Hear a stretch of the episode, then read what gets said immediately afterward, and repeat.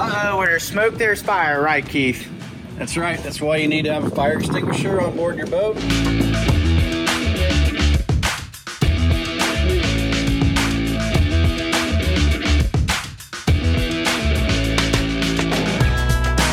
Depending on the size of the boat, you may need several.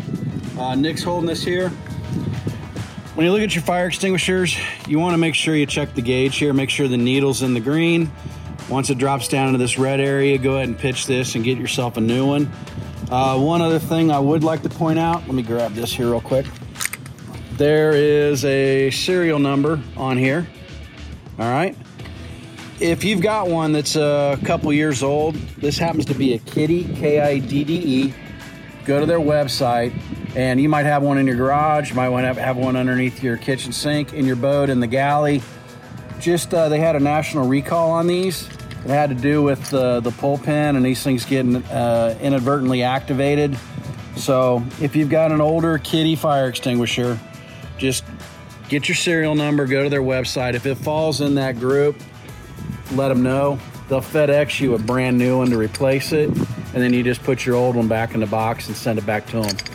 But um, I think Nick's going to show us a little demo here. Yeah, he lit a part. flare off a little while ago, so he started a fire. So now you can put one out. Yeah, so everybody hopefully has a fire extinguisher in their house or in your boat. You're supposed to have a certain amount of them depending on the boat.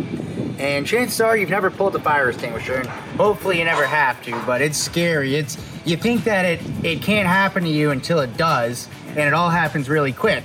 So you at least want to know what to do in that situation. It's very simple. You literally can't mess it up. Let me grab the But here. you need to make sure that it's full, preliminary, and this is how you set off a fire extinguisher. You've got that pin right there, and it has the uh, the little piece piece of plastic. You pull that. Then from there, it's live, and you're gonna want to stand. What is it, Keith? Between six and eight feet away, and you're gonna want to point at the base of the fire. So let's pretend that that little clump of weeds there is the fire. All you do, you just push that. There's not going to be explosion or anything. You just,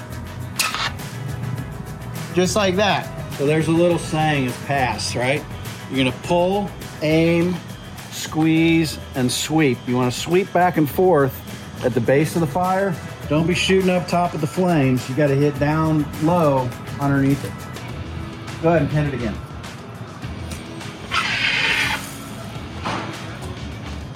Gonna kill those poor weeds. Well, hopefully you find this helpful. Like I said before, hopefully you never need to use a fire extinguisher, but if you do, nothing scary about it. It's not going to blow up in your face. Go ahead, grab that thing, pull the pin, go to work. Pass. What does pass stand for? Pull, aim, squeeze, and sweep. There you go. So- you learn something new every day. Captain Keith, checking out. See you guys on the water. I guess.